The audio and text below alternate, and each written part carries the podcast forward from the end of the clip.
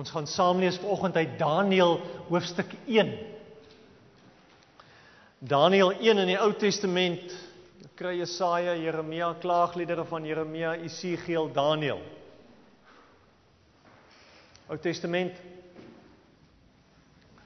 Ons gaan um, die vakansie gaan ons so 'n bietjie uit Daniël uit, sommer die boek Daniël so van 'n kant af vat, lees so vers as ons kom.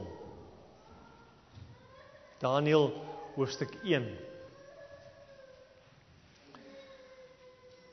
Hemelse Vader, dankie dat hierdie woord lewend is. Dankie Here dat u woord nooit verander.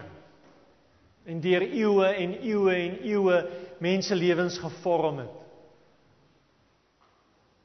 Here, en dat dit die een konstante is dwars deur ons geloof. Dat hierdie woord ons anker mag wees, Heer. Gees van God, breek die woord ook vir oggend vir ons nuut oop. Amen.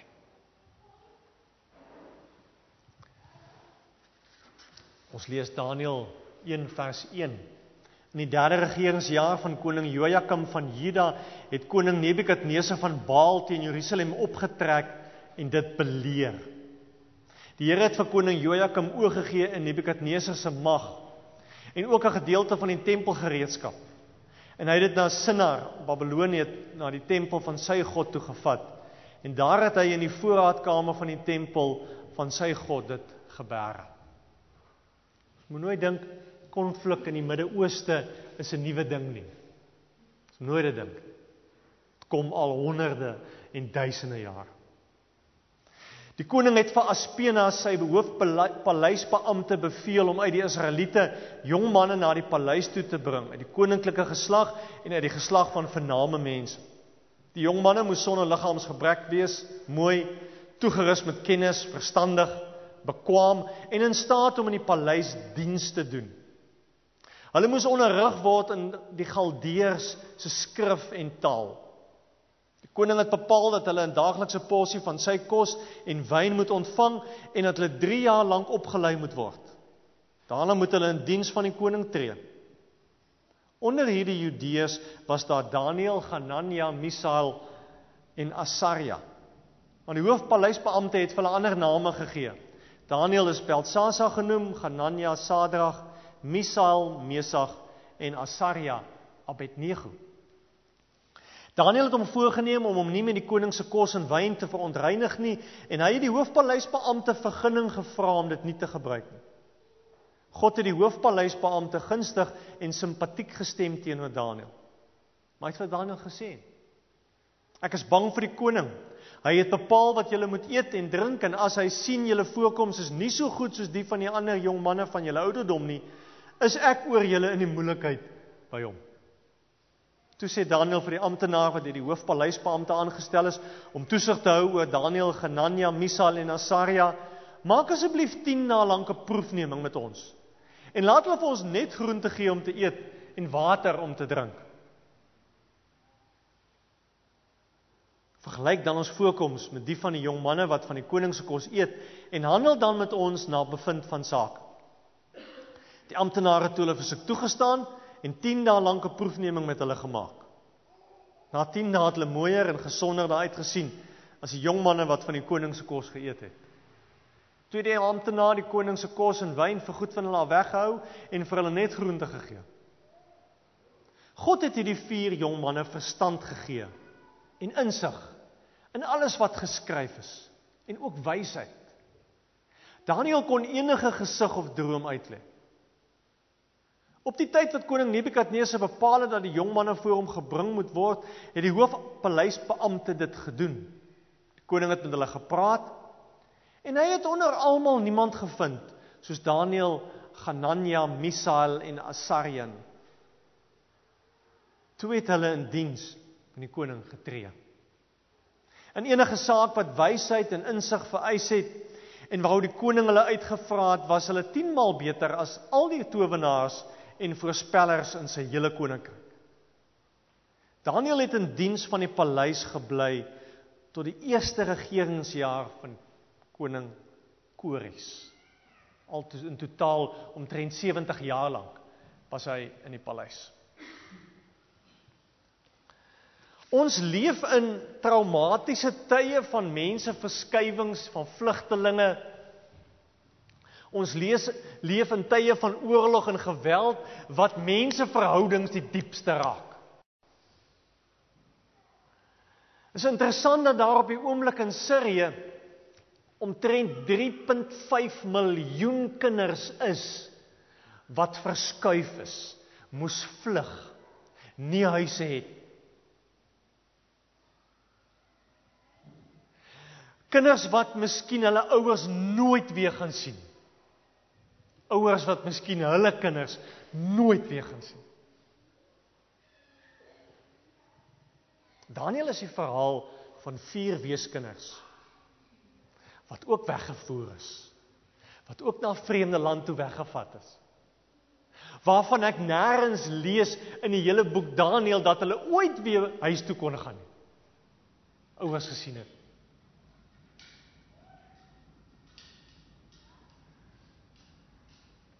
Belangrike vraag is as jou bekende wêreld en dit waarop jy jou sekuriteit bou verdwyn, wat doen jy? Waar nou jy vas?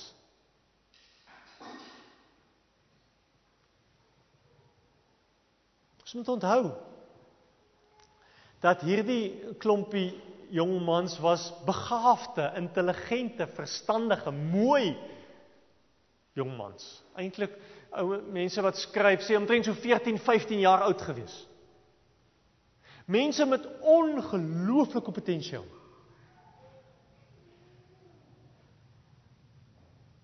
Ons storie is dalk effens anders. Want ons het op 'n manier gekies om in die vrede, om in die vreemde te kom lewe. Ons het op 'n manier gekies om weg te wees van ons familie, van die bekende. Maar presies dieselfde uitdaging is op ons tafel. Want ons is ook ver van ons mense af.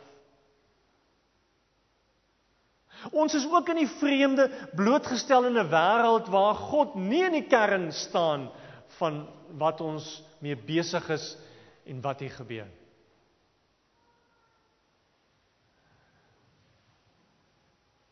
En dan is dit presies dieselfde vraag op ons tafel. Waarop bou ons ons lewe? In die vreemde. En as ons eerlik kan wees, julle is ook geweldig begaafd, hoogs intelligent. Ongelooflike gawes, geweldig baie potensiaal. Presies dieselfde.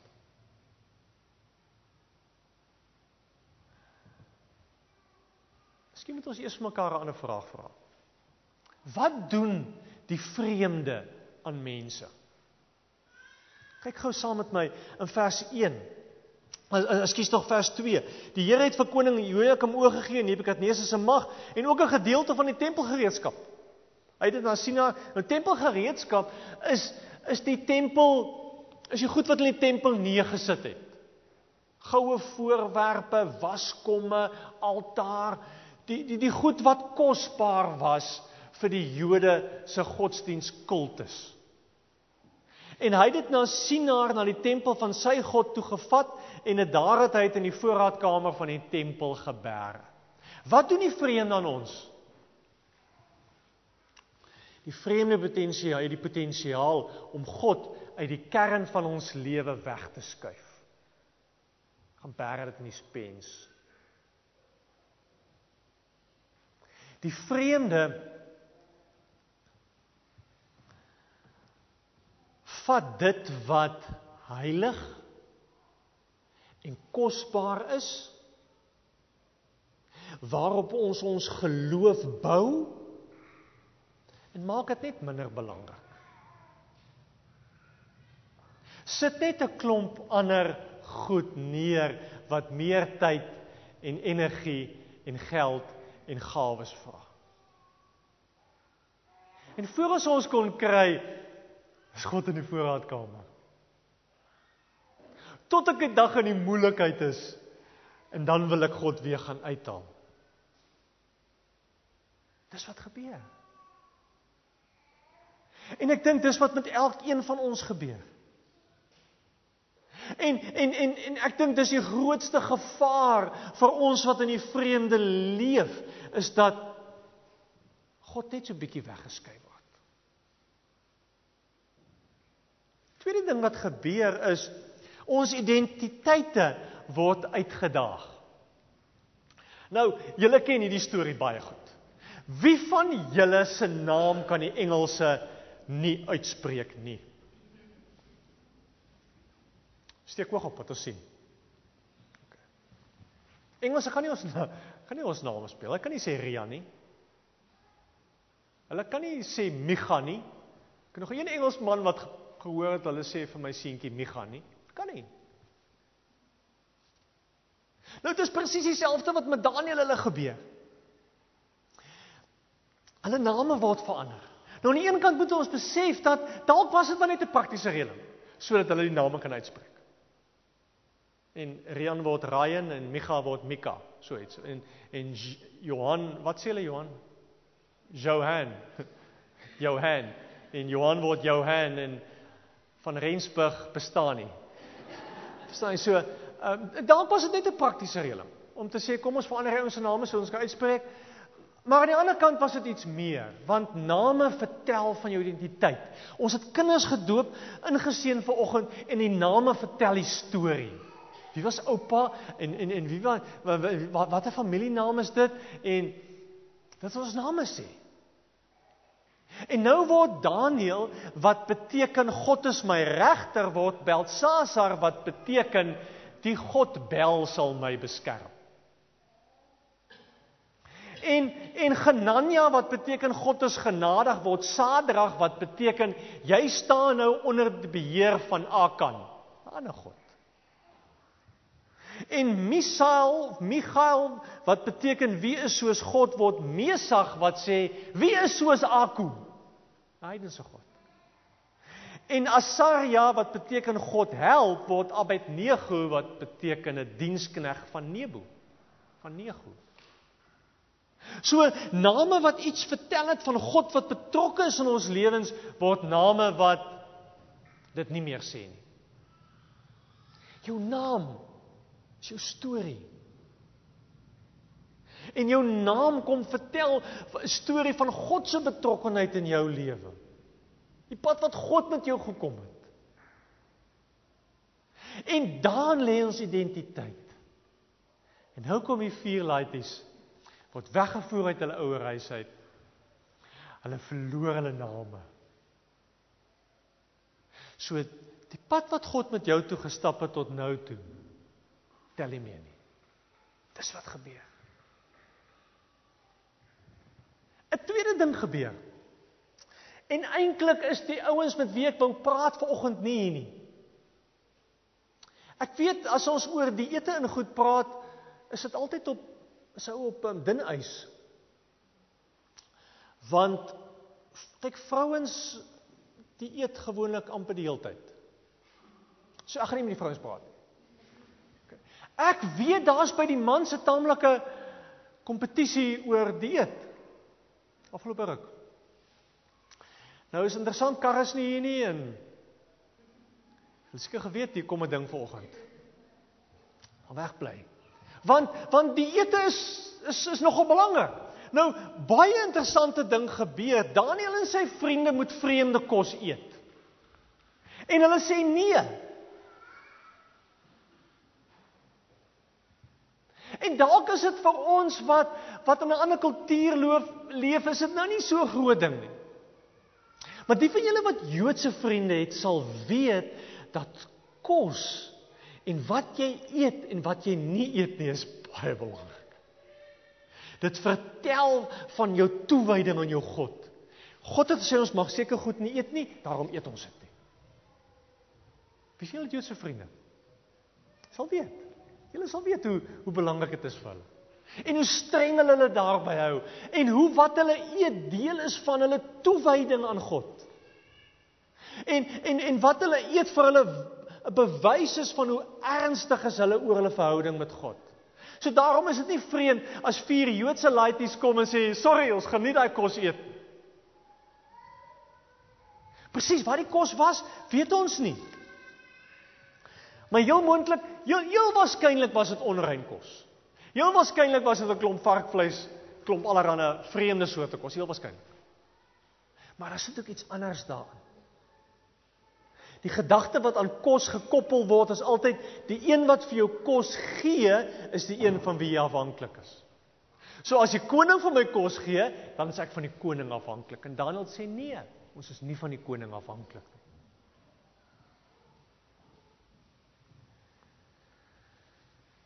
Daniël hulle weet ook dat wat ons eet is deel van ons storie, nes ons name. Dan hulle weet dit. Hoe ons eet vertel baie meer van jou as wat jy dink. Jou eetgewoontes verklap baie van jou menswees. En hulle maak 'n keuse om te sê ons ons wil op 'n ander manier eet. En dis 'n interessante ding, interessante punt. Ons is baie keer baie negatief oor geloofstradisies, geloofsgebruike, geloofsimbole. Weet julle hoeveel waarde het dit? Ons sien dit, ons het dit vanoggend hier gesien. Ouers wat kom en sê ek wil my kind laat doop. Hoekom? Want op 'n manier is dit 'n verklaring van ouers om te sê ek is toegewyd aan hierdie God en hierdie God is toegewyd en committed aan my en my kind. Wat 'n kragtige simbool wat ons ver oggend hier kon gesien het. Want simbole dra betekenis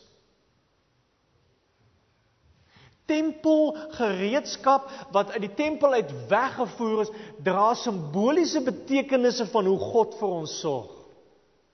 Hoe God getrou was. Die pad wat God met ons kom. Die kos wat ons eet is 'n simbool van van van die feit dat ek van God afhanklik is. Die waarde wat geloofstradisies het, hoekom? ons geloof te bou.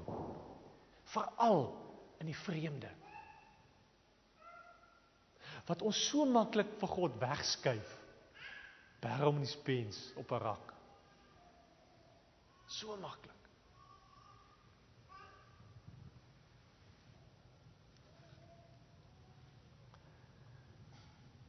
Kyk, kyk weer na vers 8. Daar staan 'n baie interessante woord daar. Daar staan Daniel het hom voorgenem om hom nie met die koning se kos en wyn te verontreinig. Daai daai woordjie voorneem is 'n geweldige sterk woord. Dis 'n woord wat sê ek kies om vanuit sterk geloofs-oortuigings en beginsels te leef. Dis wat daai woordjie beteken.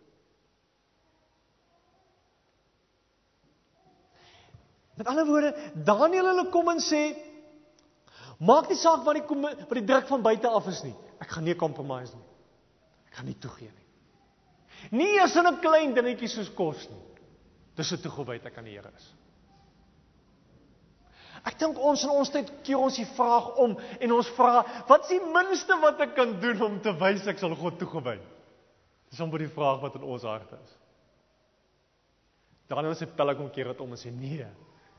Wat is die meeste wat ek kan doen? Dis die vraag. Dis die keuse wat ons moet maak as ons in die vreemde in ons geloof wil bly staan. Daai keuse.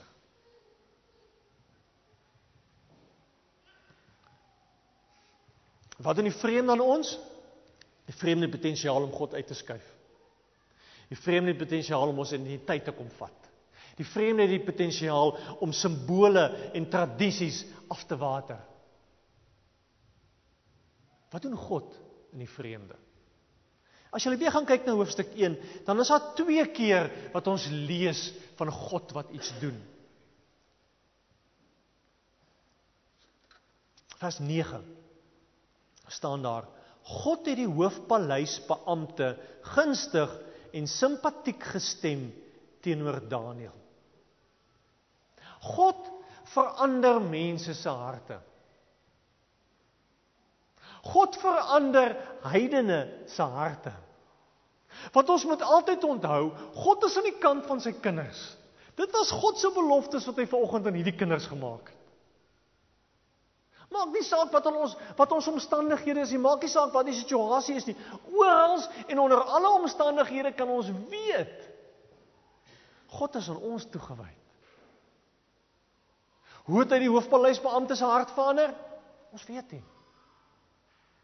Presies hoe hoe hulle geweet het dis God wat dit gedoen het, ons weet nie. Maar ons weet God wil help. Ons weet God is aan ons kant. Ons weet God wil dit vir ons makliker maak. Hy wil ons kant vat. Ons weet dit. Ons kan hom vertrou. Ons kan afhanklik bly van hom. So in die vreemde om te oorleef wat doen God? God help ons. Ons is nie alleen nie. Tweede ding wat gebeur. Tweede een wat ons lees van van van van van God se betrokkeheid in die hele verhaal is vers 17. God het aan hierdie vier jong manne verstand gegee en insig in alles wat geskryf is en wysheid. Daarna kon enige gesig of droom uitwerk. Uit uitlê. God gee wysheid, verstand, gawes en talente. God het jou daar gesit waar jy is. God het vir jou die potensiaal gegee om die werk te doen wat jy doen. God het vir jou die geleentheid gegee om hier te kan werk.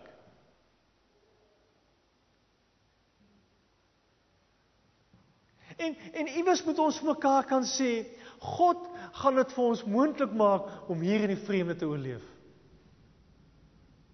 Jy het al die potensiaal. Jy het al die gawes. Jy het al die geleenthede. Jy het al die kansse.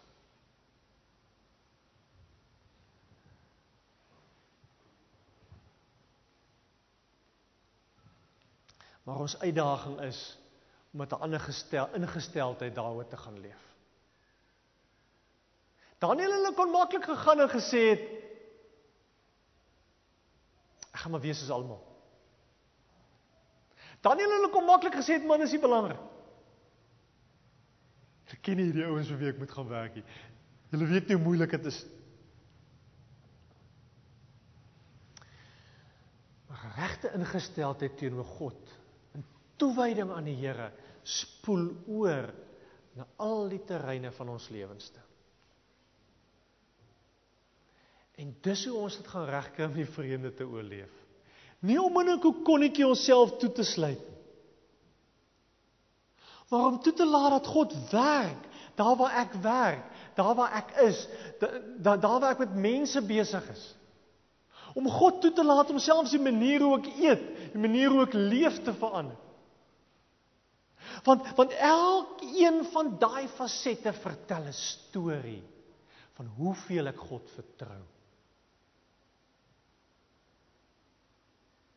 So die vraag wat jy vir jou moet gaan afvra is: Op watter terrein moet jy God gaan vertrou? Vir watter klein dingetjie wat jy dink nie so belangrik is nie, moet jy in die Here afhanklik van raak. Waar in jou lewe het jy God begin uitskuif? Het hy nie meer so belangrik vir jou geword? As ons kinders doop, dan is dit 'n verklaring van God se kommitment, sy toewyding aan ons en aan ons kinders. God gee sy woord. God se liefde bly staan. God se sorg bly staan. Dan kan ons vashou. Want dit maak dit vir ons moontlik om in die vreemde naby aan hierdie God te leef. Kom ons bid saam. Hemelse Vader, dankie dat U hier is. Dankie vir die gebruik om op Sondag as gemeente bymekaar te kom Dankie vir simbole soos die doop. Dankie vir u woord, Here. Dankie vir ander gelowiges wat vir u lief is. Here, dankie vir mense rondom ons wat saam met ons op hierdie pad is. Dankie dat dat U ons hier in Londen kom neersit. En vir ons wil help om om hier voluit te leef. Here, maar ons wil aan U toegewyd wees.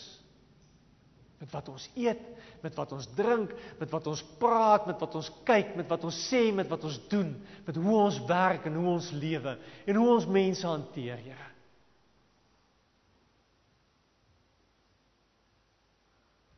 Dankie dat ons lewens vir U belangrik is. En dankie dat U kies om betrokke te bly in ons lewens. En daaraan wil ons vashou. In Jesus naam. Amen.